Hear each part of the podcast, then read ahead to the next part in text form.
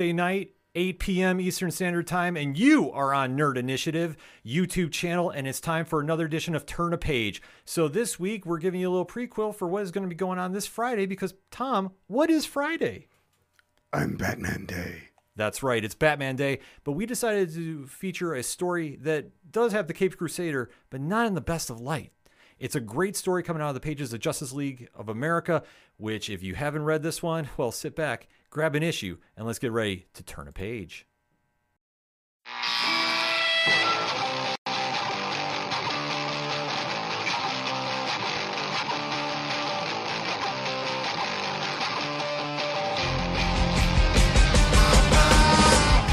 Welcome to Turn a Page, the official comic book club for Nerd Initiative.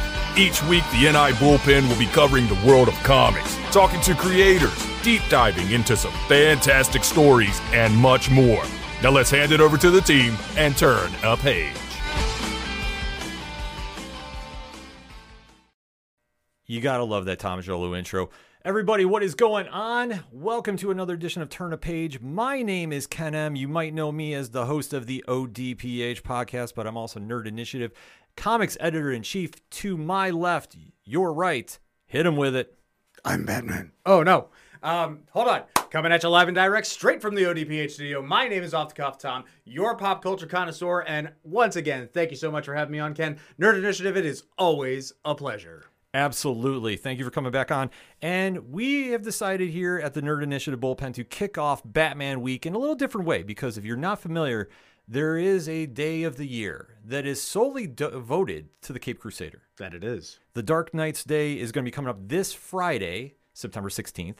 And we here at Nerd Initiative have something very, very special planned out for it. But you'll have to find out about that at the end of the show. But in the meantime, we decided for this week's edition, we are going to talk about a story that definitely is one of my personal favorites of the Justice League of America storyline. It has been made into a couple different movies. Yes, Justice League Doom in the last uh, DC animated universe. hmm So, what we're going to be talking about is from the pages of Justice League of America 43 to 46, Tower of Babel by DC Comics.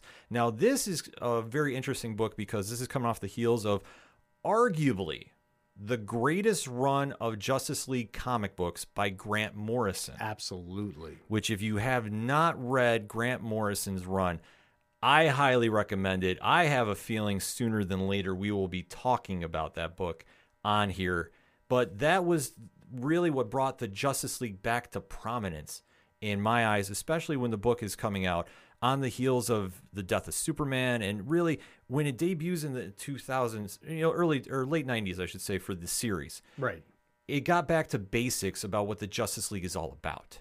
You had the great seven of the DC universe come together Superman, Batman, Wonder Woman, Flash, Aquaman, Green Lantern, and Martian Manhunter, all as one team Indeed. and the team had grown uh, outside of there and it was really built for those epic battles that would require such a team to get together so it wasn't like a mix of one a-lister a couple b-listers here's c-lister no this was the heavy hitters of the justice league and the dc universe and especially when you think about how much they meant and really added something to the overall mystique of the DCU. Because, like we always say about how iconic it is. Mm-hmm. and this lineup really kicked off the Snyderverse, love it or hate it. Right. It really transcended into the the tunes, and it really set the staple about what superhero teams are all about. Indeed. Uh, uh, you know, what was also so great about it is that this, when you read this book, you're going to get just in the colors and the textures, you know, just on the art style alone, it is synonymous with what you're going to see in that late 90s, early 2000s. Big, heavy, thick, dark lines, huge, barrel chested, you know, superheroes. I mean, the only thing that DC did right is they didn't have as, as many, you know, little utility belts and pockets. If they only had more pouches, that would have been epic. No, no more pouches. They, they were fine over in in you know everywhere else except the DC universe. Oh, you stop. That was such a 90s thing, but it really added something here. So when Grant Morrison had left the book, they turned the reins over to arguably one of the greatest comic writers of all time and one that was very familiar with handling big books like this, and that is Mark Waid. yes. And when you saw him get a hold of this and really want to make a big impact with this story, that's what really kicked in because when you have to come in off the heels of such you know a legendary run that Grant had, you had to come with a really interesting story. you had to swing for the fences literally. Like you had to have something that not only was a worldwide issue you know affecting the the inner world of the DC universe but something that would hit all those newly well or reestablished let's say it that way hmm. characters to their core. And this is where you really put your mark on and say okay this is mine. I'm running with it. Absolutely. And what better way to do it than really go after a theme that had been carried over from Grant's run? Because during his run, Batman had really developed into the mythos we know today. And what I mean by that is you really saw the whole Batman with prep time come to life. He was a real loner on this team. He almost seemed as he was put off to work with everybody at one point. And without giving anything away from the original run of this uh, lineup, he became the most powerful member of the DCU in the sense of his impact with the team. Yes. Okay. I, I, now I see where you're going with this, and definitely something we can touch on at the end, um, so we don't lose or get anything lost in the pages. But as we kick off with the story, because we are going to be talking spoilers, so you have been forewarned if you need them. This is a story that really kicks off in a unique way because it dives right in to Ra's al Ghul, The Demon's Head. hmm one of the most legendary Batman villains of all time, and one that really is a bigger threat to the whole DC universe as a whole than I think he gets credit for. But Yeah. it's but he's always so focused with the Dark Knight. I mean, we have seen a little interpretations on TV with Arrow, and you know, That was that. take it for what it is. But to see him in this light, I thought was very interesting because what he is doing is he is on this whole idea of just really implementing his will and his overall vision of wiping out half the population. You know, much like a, a certain somebody with a snap. And how he goes about this is a very interesting method because he's attacking humanity on all levels, but he has done the unthinkable. Mm-hmm. And Tom, what is that? He he's he's taken someone's contingency plans and used them against them. Mm-hmm. So as we see, he decides to attack the Justice League very personally. Very. And as he starts out, he distracts Batman because obviously he considers Batman the most deadliest member and does one of the most heinous acts I think I've seen in any any comic. And that is he digs up the graves of Batman's parents.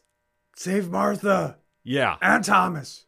Of all the acts you can do to really start up and cause some problems, like how much of an insult is that? Well, you think about it. Batman is solely based on trauma. So how's the only way that you can affect a character like that is to traumatize him more? You know, like jumping randomly in the chat like Rich does and mm-hmm. says hi. You know, it's just stuff like that. But we always appreciate that. But it- when you come in and you is hit the ground running, and especially that is so much to distract Batman because you also hit him on such a personal level. Oh yeah. And obviously, he tries keeping that mystique above it that he thinks that, you know, almost in a Lex Luthor type vibe, that, you know, he's unbreakable in that sense and he can't let his guard down. But when you hit him on that level, obviously he knows something's up. You had you hit him in the bat nuts. Yeah, basically. So while he is distracted with this, you see the Ra's is going on his attack. And he goes after the Martian Manhunter first. And what he does here is so interesting because obviously everybody knows the Martian Manhunter's biggest fear is fire. Yes. And he decides to attack him with nanobots. Nano nanites that are covered in magnesium, and for those of you science geeks who you know are, are totally with me, magnesium ignites when exposed to oxygen. So as soon as they seep through his skin, he's literally burning on fire. Now we do find out later, and I don't know if this would be connected to this run, that the fear of fire in Martians is psychological. That goes back. It's it's kind of a predisposure that they have to it, so they can come uh, you know overcome it. But I don't believe at this point yet we had that established. Right. So at this point, you see the Martian Manhunter is literally dying inside. Mm-hmm. And as you see, Roz's attack is just going after more of the Justice League while he's also going after the world's leaders. And you, we do see the unique pairing. And this is something that I was surprised after Grant's run that this character hung around. and that's Plastic Man. Dude, Plas, I, I think, is finally getting nowadays the just due that he needs. I was actually having a conversation with my wonderful wife, you know, and I said, babe, if you really think about it, in the Justice League, if you're talking power level alone, it's Martian Manhunter's number one. Plastic Man, in my opinion, is number two. Then it's Soups. It's debate. It's a great debate. And It, it's it's it's yeah, it is. It's an excellent debate. But again, that's my opinion, and uh, these opinions do not voice or that of uh, the Nerd Initiative. They are just solely of off the cuff Tom. Yes, but it still plays into factor though because you see that they go right after Plastic Man and take him out with liquid nitrogen of all things. Yeah, uh, pull it, Mr. Freeze. Yeah, I mean, it worked. It worked in the Fantastic Four movie. and as you see when Aquaman goes into the World Nations meeting and tries stopping the attack, he gets hit with something, and this is so diabolically genius. Oh God, yeah, He gets hit with the Scarecrow's toxin. Uh, souped up, amped up version. Yeah, this is like a uh, an Omega level. Can we say that?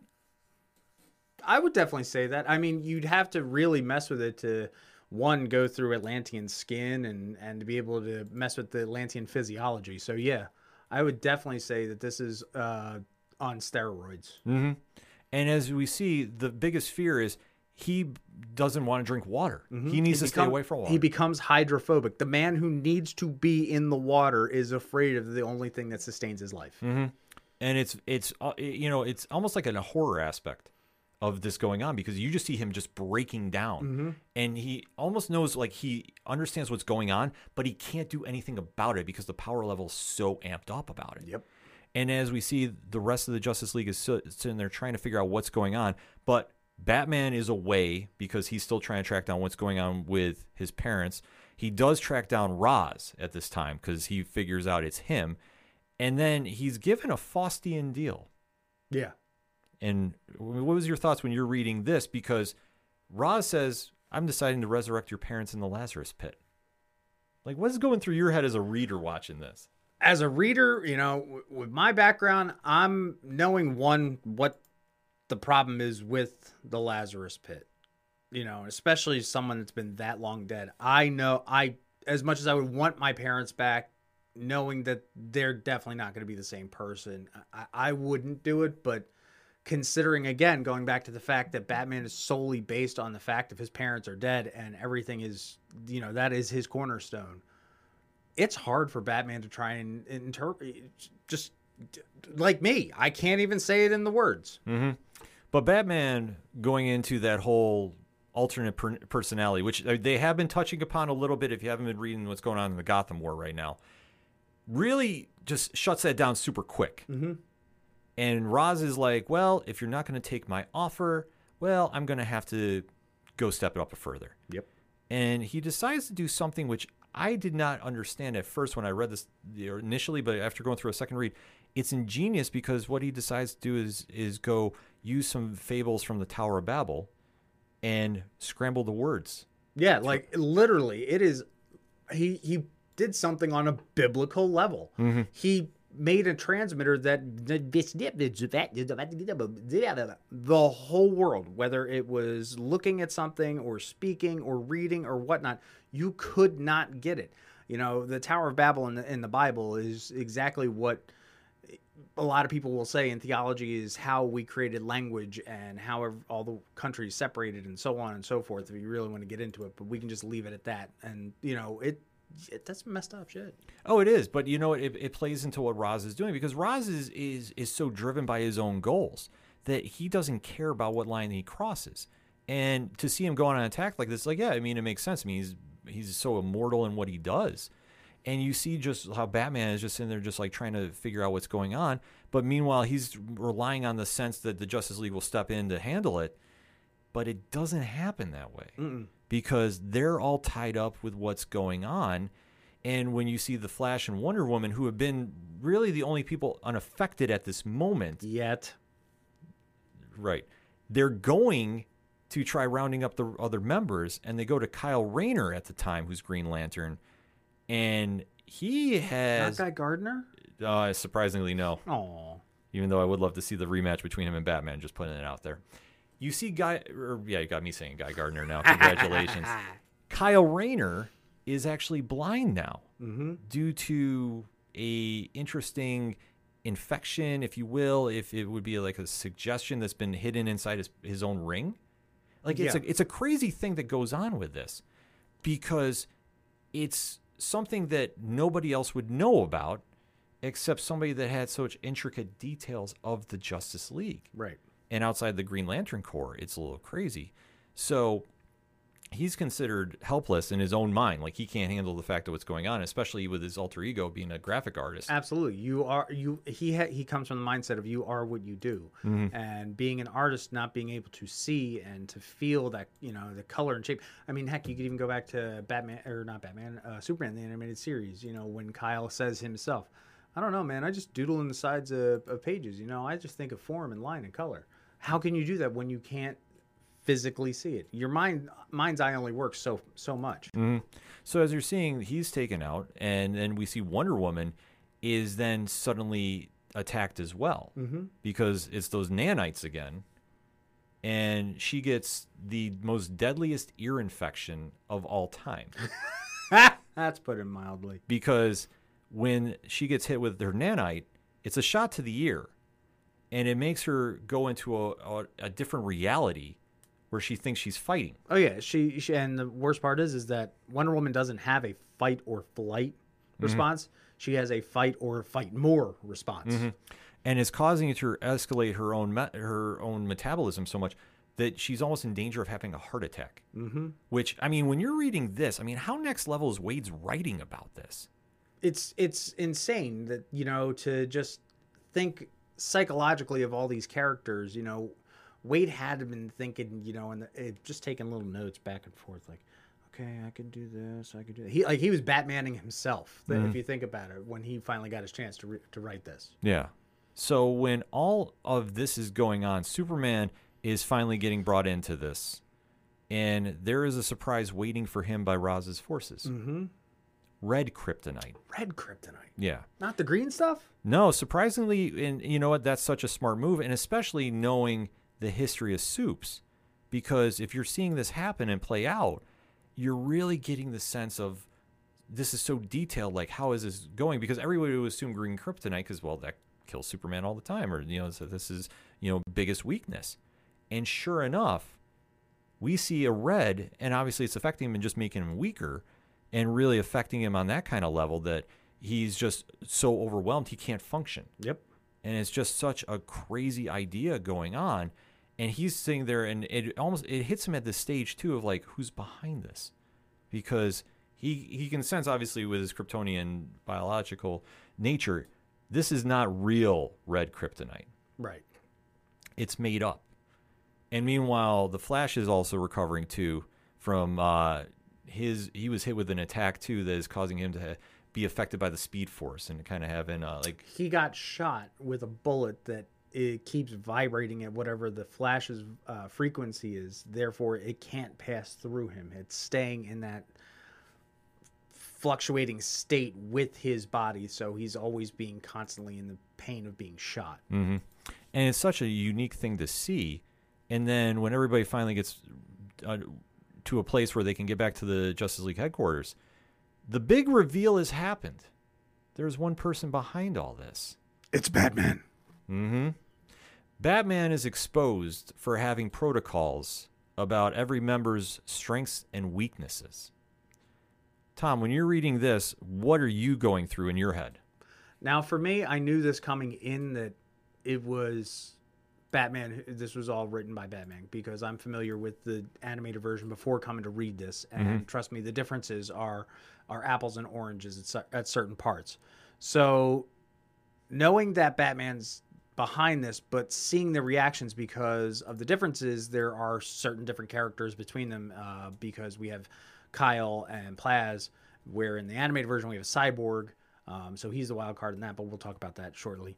Um, it really was great to see their reactions, you know, especially just still with the, the rest of the team. I mean, Wonder Woman and, and Soups were, Wonder Woman was just flabbergasted. Um, the only one that was surprised but almost understanding to a degree was Martian Manhunter. Mm-hmm. You know, Well, when you have to think about it too, Batman has ultimately put the weight of the world on his shoulders. He's the most paranoid being on planet Earth, without question. Just the amount of stuff. I mean, you think about what he's done with OMAC, and you think what he's done in his own city of Gotham. Let alone now he's got walking around with literal gods amongst him yeah, and he has to find a way that if something should go wrong, he needs to do something. And in his wildest dreams, this is this was never foreseeable that how he could be attacked on this level. Mm-hmm. But yet, Ra's is his equal, if not greater than him, on his intellect. So you almost have to think he should have saw this coming. But once it's revealed, and especially the red kryptonite is what does it, it causes a rift between the team. And this plays into what we already saw with Grant's run.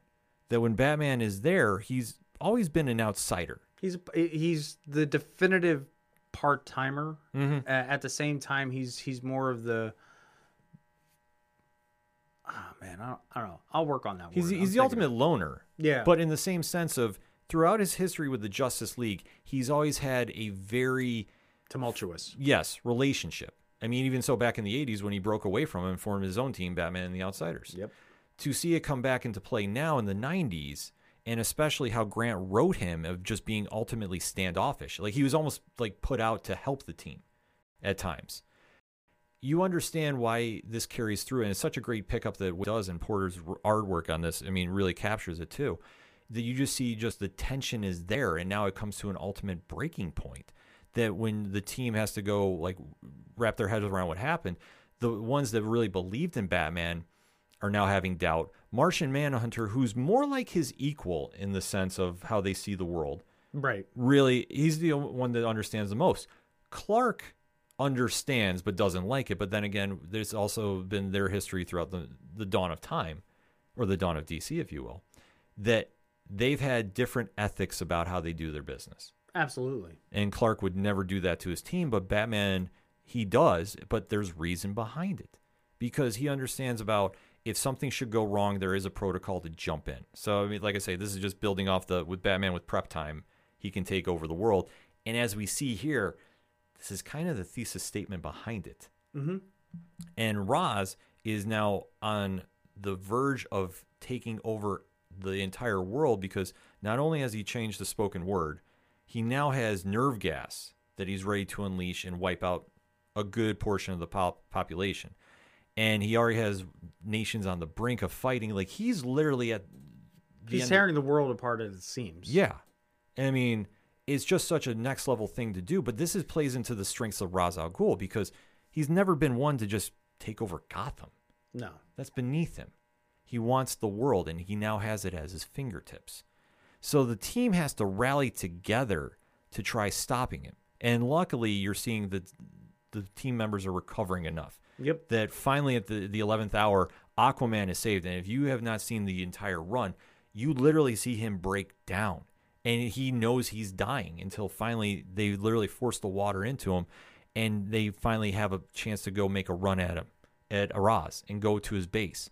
And they do get an unlikely ally to a degree to help them because she winds up turning the page and really giving them the win. And who is that? Talia al Ghul. Now, for me, right here, for this run, she was a superstar for me. Mm-hmm. Like I, this was a bat centric story, but seeing how we got Talia and how we got the off the page, uh, you know, monologuing from her and all of her motivations, and as much as she loves Bruce, she's still her father's daughter. Uh, she was the standout for me out of everyone in this book, uh, everyone in the run. And I mean, kudos to, yeah, hey, we're putting the Justice League all right up here. By the way, have you met Talia? Yeah. And she winds up because she's a she's very disgusted with her father's actions. That Yep. her feelings for Bruce have always been a gift and a curse, if you will. Oh, it's a double edged sword. hmm And their history is a very, very messy one, to put it mildly. But to see her come through in this stage, because she understands about what Ra's did to the Bruce's parents, that's the tipping point for this. Because she is like, he crossed the line. You, have to up. hmm And to see this actually play out, I mean, that's the insanity of this. To see her just step up and jump in and really say you did something wrong, because she's always been along the same mindset of Ra's. Mm-hmm. And she's always, you know, taken her emotions and kept them out of it. But this is one time when we see her bring them in to play. And to see her do this, I mean, this is what really stops everybody going on. They stop releasing any of the nerve gas going on. The heroes win.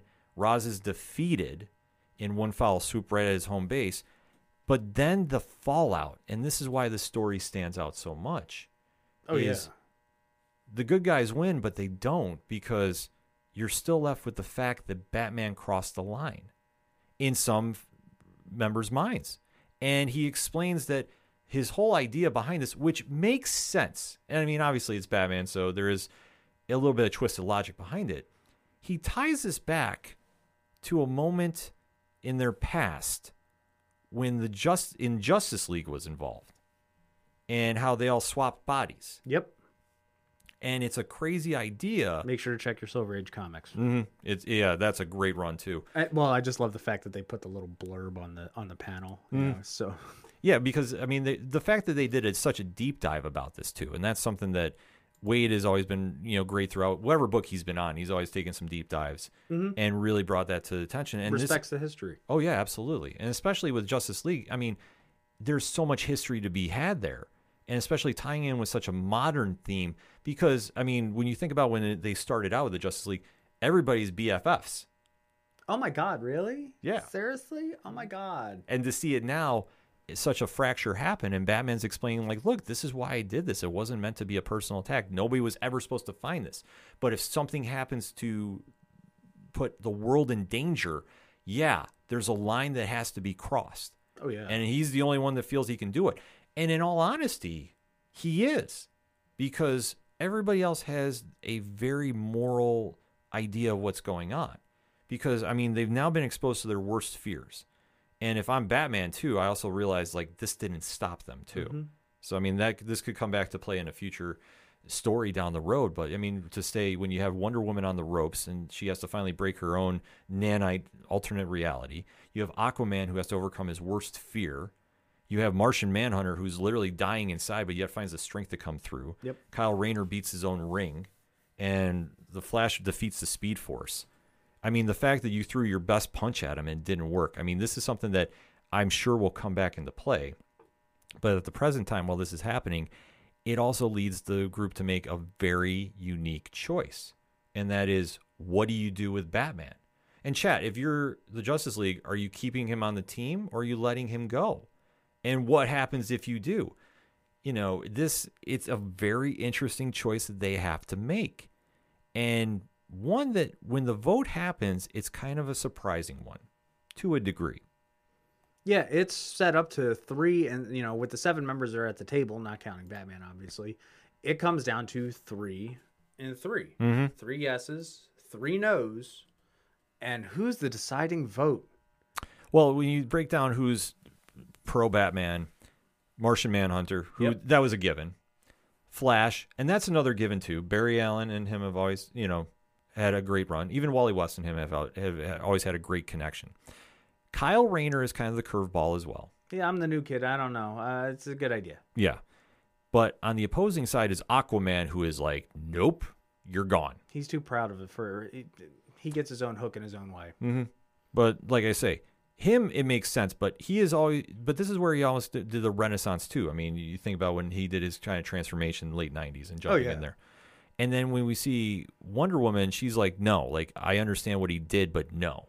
And Plastic Man, who's always been an ally too, like I thought this was a very interesting play. He flips because he's always been associated with Batman Oh, too. absolutely. He's all- you know brave and the bold. You think of everything with that and seeing Plas, but the thing is, is that I think Plastic Man had a a face with his own mortality, hmm and because it came from Batman, he was like, "Nope, I'm good."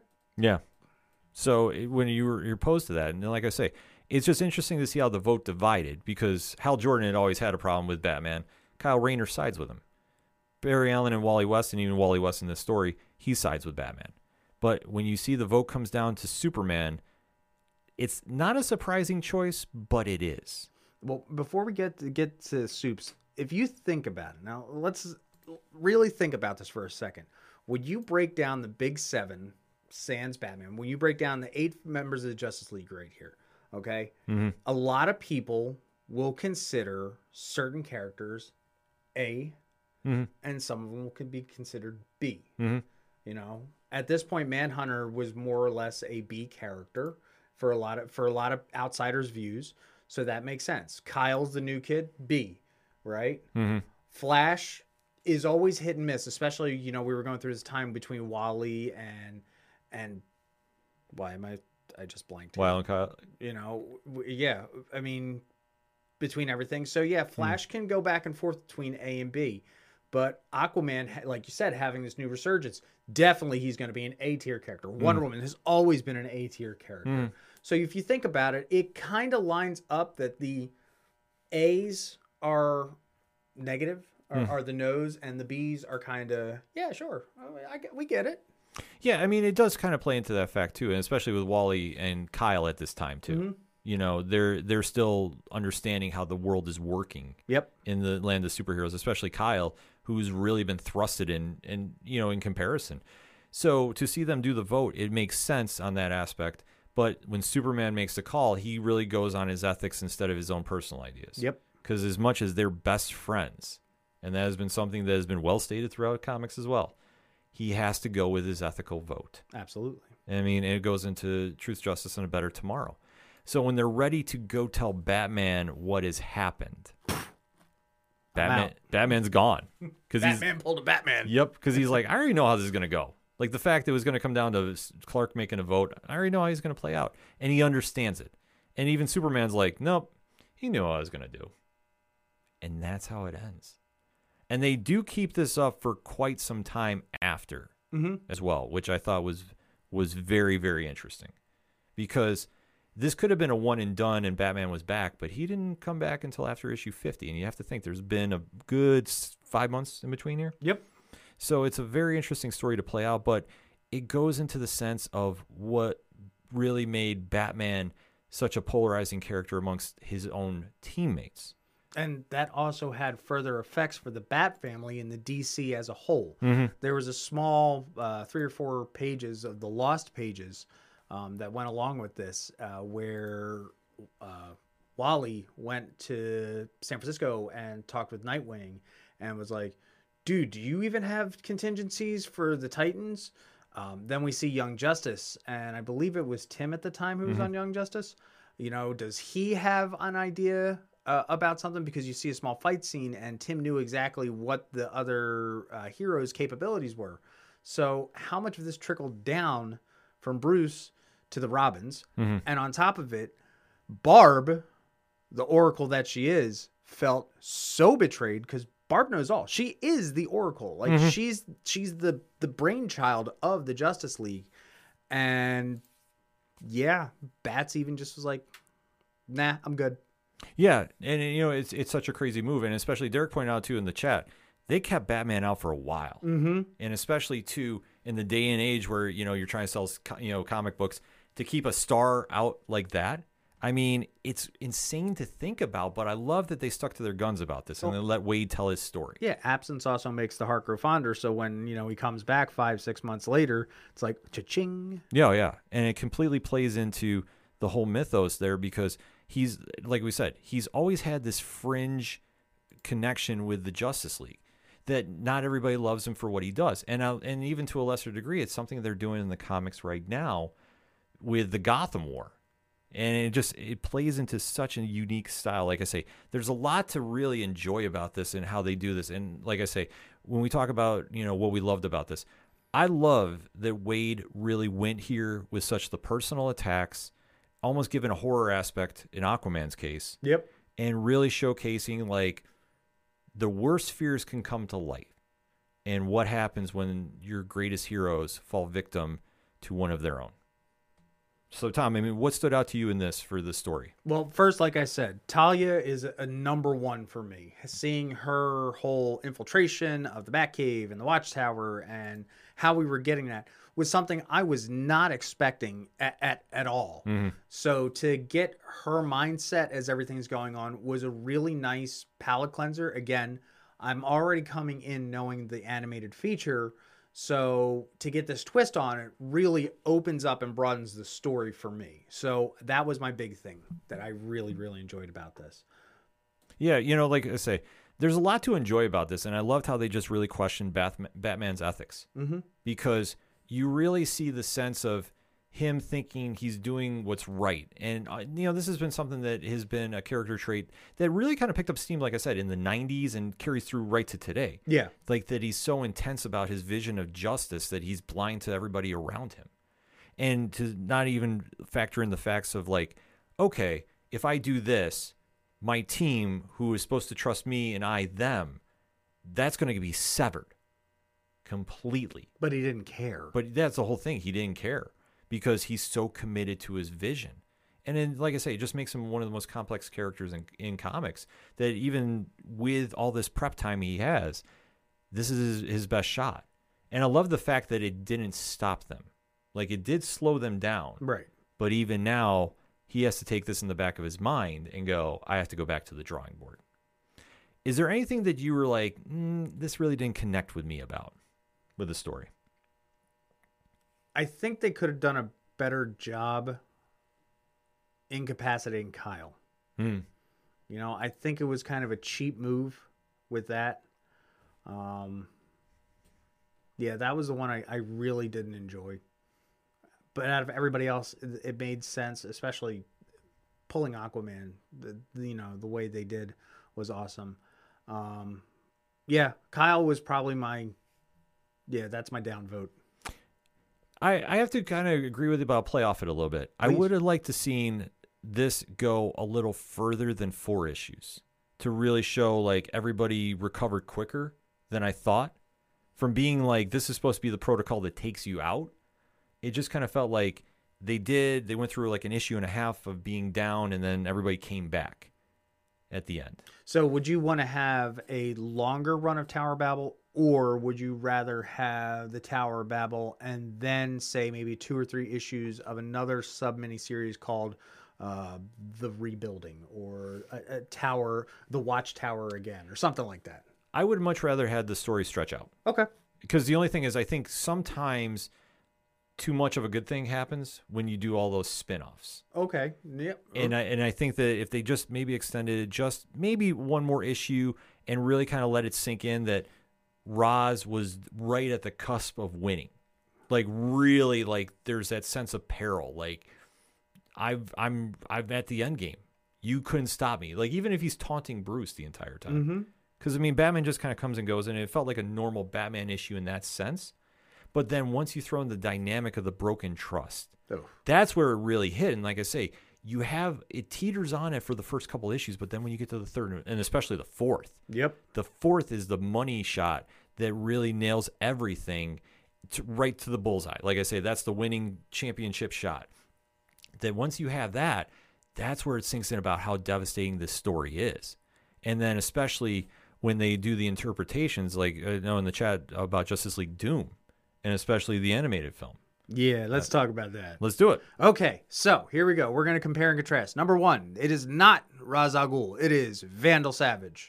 We don't get uh, a a we get a new version of the Legion of Doom ran by Vandal Savage. So that way we have each JLAer pairing off with someone. Uh, we're down uh, Plas, but we get Cyborg in return. We don't have Kyle. We get Hal again. And I think that some of the interpretations that they did on the small screen were better ways of incapacitating uh, the the team. You know, Kyle got this really lame. Oh, I can't see see thing. Well, instead of using fear toxin on Aquaman, they use it on GL and like totally broke his will. And I mean, your your lanterns are only as powerful as their force of will is. You know, when you think about it. Yeah. Uh, we didn't get red kryptonite. We got straight up green kryptonite sh- being shot right into soups. You know, Wonder Woman, we took the idea of the fear toxin or some sort of uh, mental something, um, and instead of nanites, it, she saw Cheetah. So they pretty much stayed on the same line, minus the nanites, but they did bring the nanites over when they Ma'alefa'ak took out uh, J'onn J'onzz by having magnesium covered coated nanites in his system. I think it was the ideas were really good, and at the same time, you know, as opposed to, you know, Vandal really messed up stuff, and the idea of using a solar flare instead of you know nerve gas to take out you know half to two thirds of the world was a really nice idea. Um, yeah, I really enjoyed it. It's it's honestly one of my favorite go-to DC animated ver- movies. Um, that Under the Red Hood. I mean, I could do a whole episode just on that alone of those 17 films. Yeah. Um, but yeah, it was a nice nice way to do it. And because I I'm so familiar with it, when I read the book, I'm hearing their voices. I'm hearing Kevin Conroy. I'm hearing Michael Rosenbaum. I'm hearing you know Tim Daly as I'm reading this book, and it just takes it to a whole extra level. So like Kyle was kind of hard to figure out his voice in my head, and Plas for me is always going to be the Brave and the Bold version. So hey, what's going on, Bats? How Yeah. you doing? All right. Um, and it just adds that whole extra level to reading the book. So when you get to that issue four, and you get to the mistrust, and you get to the arguing, and you get to those even those lost pages, and you you know reconnect with those characters, holy crap! It just hits hit hit me on a whole different level because there are times where you you know they say you can't hear a picture trust me when it comes to these characters that you love you absolutely can No, I agree with you. I mean, I think that the interpretations they did for Justice League Doom, and it's a great animated version of this as well.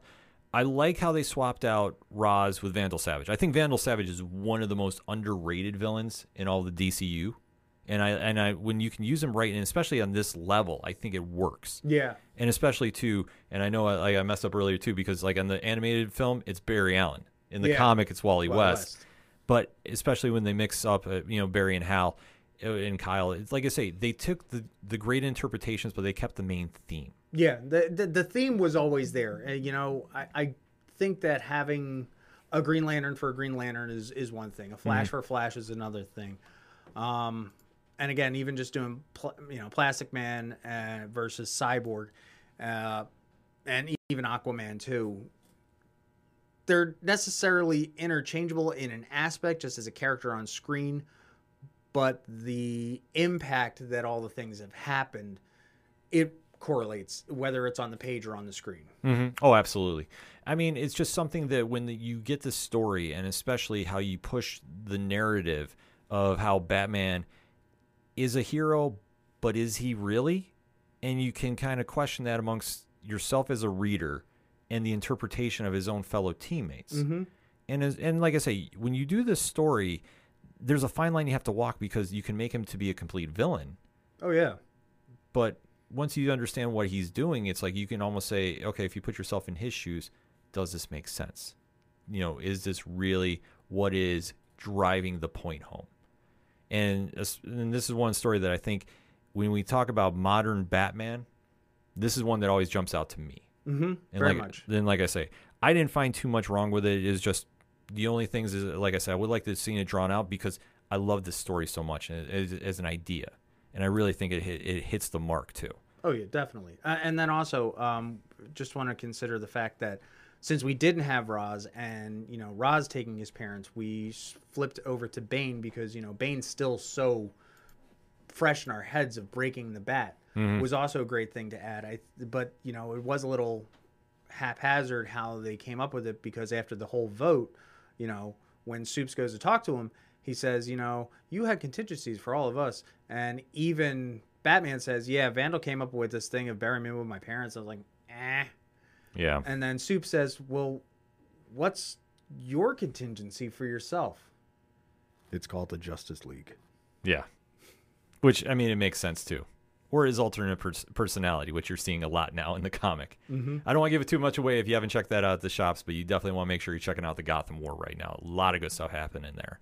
So, what would you say is your grade on JLA Tower of Babel? I'm gonna give it a solid 8.5. You know, like I said, there were a few missteps with how certain characters were taken out or incapacitated, and I agree, having it you know stretched out a little bit would have been nicer.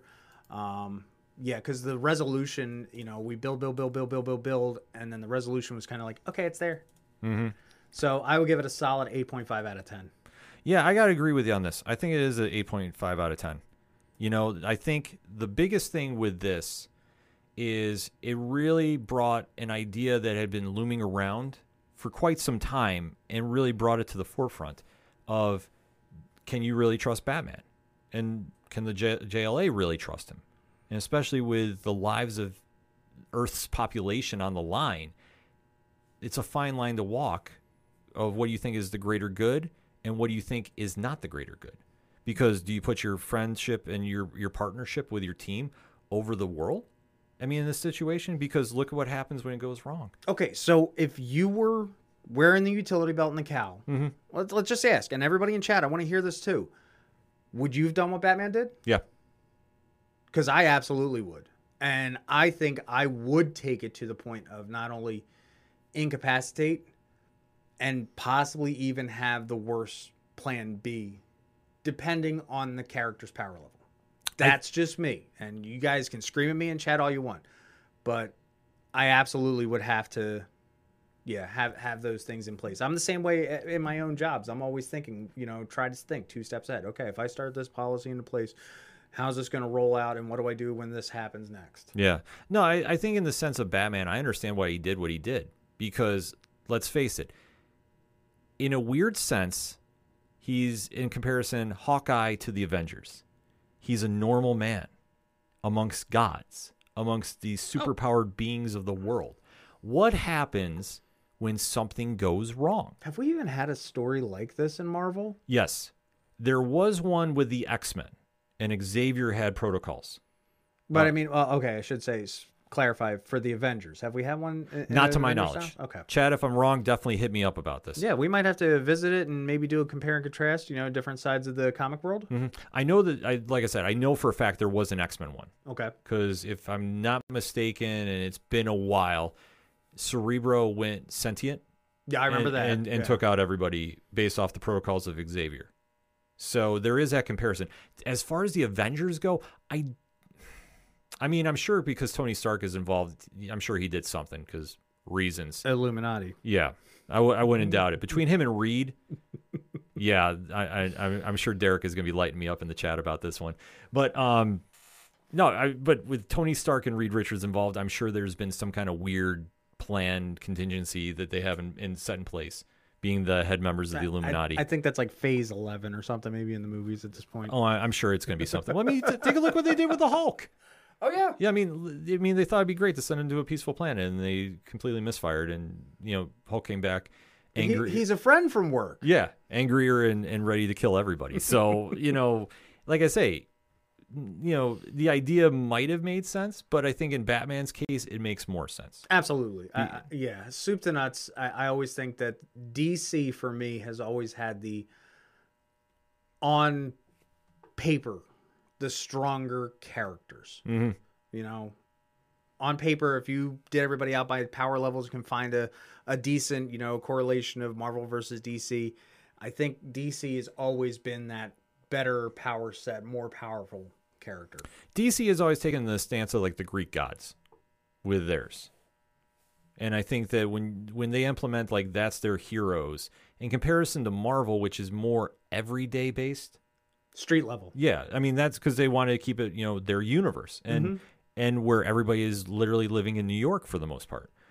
It it makes sense, and like I say, each one works for what they're trying to do. Except Agent Venom. Shout out to Philadelphia. Go Birds. Yeah, but in that in that sense, though, it plays in, you know, and especially with Marvel, it's a lot more personal, but they're also it's more of the the you know the neighborhood vibe, so to speak. Mm-hmm. you know dc it's kept to a distance for the most part because you you know trying to relate to superman and wonder woman and aquaman to an extent i mean it's tough because you know they're more than human for what they're doing Yeah, I mean, we we could get into the whole stuff of how, like you said, micros- Marvel's in its own little microscope, but DC to me is in a microcosm if you think Yeah. about it. But again, that's it- a whole different kettle of fish. it's a great debate but you know that's the cool thing about it that you can have this go on and you know both universes work i mean sure they borrow some similar ideas but at the end of the day it's all about the execution and i think with this story too this really hit the ground and did some really cool things and I, and I love how it played out I got done with this and and I'm just expungulating to my wife. And I got done reading those last few lost pages, and I'm like, God, I love comics. Yeah, I mean, how can you not? That that's the great thing when you have a story like this, and it really makes sense and really hits home, in the sense of like you can understand these characters, you understand the conflict, and you understand like the the ramifications. Oh yeah, And it didn't go like one issue and gone. No. Like that's the key thing about this. So definitely highly recommended from here at the Nerd Initiative bullpen. But before we let everybody go, it is New Comic Book Day tomorrow. yes. Tom, do you have any recommendations you want to pass along? Uh, I would say everybody go back and go read this. To be quite honest, I think you're you're doing yourself a disservice. So go hit up your local comic book shop, see if you can find an issue, these few issues of JLA, see if you can find it in trade paperback. That would be my biggest recommendation. Uh, secondly, because I've been working so gosh darn much, I don't even know what's coming out tomorrow. No, but you, you know what? Honestly, there's a lot coming out tomorrow. I'm going to give two picks then because there's a lot that is coming out tomorrow. Nerd Initiative kick, is kicking off 9 a.m. tomorrow. So if you're not following the news feed, you definitely need to because, like are, I say, are we doing hour by hour reviews? Yes, we are. That is the staple now on Wednesdays. So kicking off at 9 a.m. We will be doing that all day until we run out. The bullpen has got a great lineup of books coming out. But there's two I wanted to highlight this week. One, because, well, we're talking Batman, and I did get a chance to review this, and this one is out right now on Nerd Initiative. And this is the brand new Batman and Robin number one by Joshua Williamson and Simone Di Meo. We got a number one. This is yeah, this book is tying in to a whole brand new story that's coming out. Um, this does play into the Gotham War, which has been the big crossover that's going on, which Batman versus Catwoman, and the stakes are very very high. And I will say this without spoiling anything, even though two issues are out, so I'm not ruining anything. If you like the vibe that's in Tower of Babel, you will like the idea behind the Gotham War. Justin, put it in my box. Yes. So I definitely recommend this book. This was just awesome. This is Bruce and Damian back together doing amazing things. And like I say, if, if you're a fan of like, it, it, it had like a modern vibe to like that old school Batman and Robin team up. Okay. And there's a lot of stuff that's been going on between these two, especially with uh, Night Terrors. If you've been following that with DC, you definitely want to keep an eye out for this. Um, like I say, it's out right now, um, and this is one that I think definitely is going to be hitting the mark. Is Damian still a bit of a dick? You know, he is, but he's grown on us. Oh, good. Like honestly, like his character development has been fantastic. So I definitely highly recommend checking his stuff out, and especially to see where he's at here. Like this is one that you can jump in as a new reader, and you'll have an idea what's going on. Like if you haven't been reading Batman lately, but it's very, in my opinion, is new reader friendly, and the story behind this is very, very interesting. Is it easy to get in as far as the story? Yes. Okay. Yeah, it's very straightforward. It's it's it's contained from the the Gotham War, so it's not like you need to read that. However, if you do, you'll have a little bit under better understanding. Okay. But it's not a, a required read. But there's another book that I want to mention too, and this is one that I know will be coming out on Nerd Initiative tomorrow for the review. And this is one that I think is just a very, very cool book. If you like that Texas Blood from Image Comics, it's the Enfield Gang Massacre by Chris Condon and Jacob Phillips. This is a very, very cool story. And like I say, it's got such a unique vibe to it. I think this is one series that has definitely been, you know, catching my attention and a lot of readers too. And, uh, you know, like I say, this is one that if you're into kind of like, you know, that old school vibe, this is captures it perfectly. I, like I say, I really dig this series a lot. And I know the, the review will be out tomorrow on nerdinitiative.com. So you definitely want to keep an eye out for that, especially. And as you know, all there's so many great books that are coming out tomorrow too. You know, no matter where you're going, DC, Dark Horse, IDW, Image, Boom Studios. Shout out to Boom. They, no matter where you're going, there's always a great issue to go pick up, and that's why we always throw in above Tom's head as you're seeing the QR code to find your local comic shop. So you go out, go pick these issues up, go talk to fellow fans, really have that interaction, and really drive the point home about it. Because, like I say, there's a lot of cool stuff that is out there, like and it's very diverse. Like I said, we talked Batman, we're talking the Enfield Gang Massacre here, number two, which you should go out and get issue number one because it's great. And there's just so much other great stuff at the comic shop. So that's why I say we can't drive it home enough. If you're not following Nerd Initiative for New Comic Book Day, you need to. There's the QR code right now. New reviews are up. You definitely want to make sure you're following, and then you'll have a really good idea about what picking up at the comic shops this week. Also, I gotta do one quick plug as well because there is a great Kickstarter book out by a good friend of ours, Mr. Matt Groom. Yes. And Inferno Girl Red Book 2 is out for Kickstarter right now. There's only a couple days left to go sign up for it. So if you haven't signed up for it yet, What are you waiting for? like seriously, I don't I I I'm putting it the Like nicest light, light the inferno under your ass and get on Kickstarter. hashtag Inferno Precedent. Inferno precedent. Yes, you need to go sign up for that immediately. Go tell Matt you heard it on Turn a Page. He definitely appreciates that. It's He- got my money. Yep, it's got it has a very good amount of my money as well. Plus, shout out to our guy Marty who did a contest to help promote this as well. yes, the ash can. Yep. Yep. So the Ash Can winners, Congratulations to our winners, by the way. yes, which were announced on Nerd Initiative Instagram. And speaking of that, this Friday, because Friday? yes, because well, it's going to be Batman Day. It's Batman Day. We have something special coming to Nerd Initiative Instagram. Yes. So if you're a fan of the contests we've been doing, you definitely want to make sure you're following on Friday because we have a very special Batman Day contest lined up that will impact Turn a Page. So we're we are ran by you. Mhm. If you think about it, you are just as integral as as we are to you in this show. So make sure you're checking out on Friday because I don't know, can we just spill the whole beans? Can we can we just spill all the beans out of the utility belt? chat, if you want it, let us know in the in the comments right now. We're going to do this live. We're going to do this live. That's how we do. It. If you want to hear Tom spill the beans of the contest, he'll do it for you. But we got to see it in that chat. Yeah. But in the meantime, while we're waiting to see some votes, have you bought some merch lately? Because I'm always told that we don't throw this up enough.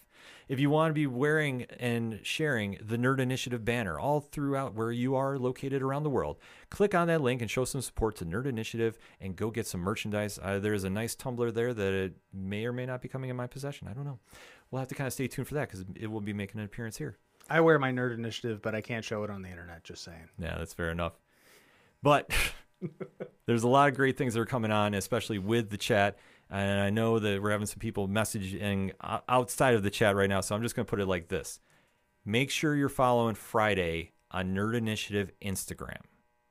And there'll be the contest rules there. And if you want to win some cool swag, that is where you go.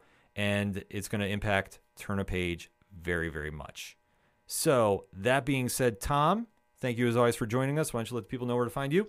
As always, ladies and gentlemen, you can find me on the interwebs right here. Scan that QR code. You'll find me on the TikTok, the Instagram, the Facebooks, the Tweetgrams, the everywhere else on the internet that you may be. I will be there for you. So, as always, thank you so much, Ken. It's always a pleasure. Thank you, Nerd Initiative. Thank you to everybody out there in Cyberland. It's always a pleasure. And for me, I'm going to say keep everything odphpodcast.com, but I'm also throwing up a link for my partner in crime on the brand new show hitting Nerd Initiative YouTube tomorrow night, Wednesday, September 13th, 10 p.m. Eastern Standard Time, and that is Wrestling Night Live. So we have some pro wrestling content. We've heard the demand. The team from 607 TWS is coming over to Nerd Initiative YouTube with some other guests on the way. And we have a lot lined up. So if you're a pro wrestling fan, this is going to be destination television for you. And you definitely want to make sure you are subscribed to Nerd Initiative so you don't miss any minute of the content. But if you want to find out what's going on with Rich from 3FN and everything going on with that podcast, you definitely got to click on that QR code and that'll take you right to where he is doing his business. And like I said, for me, odphpodcast.com, that's what we do on the socials. That, That- being That new show is going to be so darn good, folks. Let me tell you, it's like coming right off the top rope, just hitting you with an elbow drop. It's going to be amazing. Like, if you're not watching this, why? yeah, That's exactly. it. Why? we appreciate the support because like i say we're super excited to get the ni wrestling team going and we got a lot of stuff planned there as well as here on turn a page Yes. because next week we have something special lined up and we also have our good friend returning since he has been gone for a couple episodes and that's matt from Hops Geek News We'll be back in the building Should we drink during that episode? Can we? i don't see why not I yeah, mean, we'll do it for for Matt. Like you know, we'll have we'll have drunken reviews. I mean, I drink ginger ale, so I'm good. I'll have two. There we go. So that said, folks, thank you as always for checking it out. The Nerd Initiative Comic Book Club. My name is Ken M. And remember, when you're at a comic shop and you have a great issue in your hand and you see somebody struggling to find a great book to pick up, hand yours off to them. Tell them to turn a page. We'll see you next time.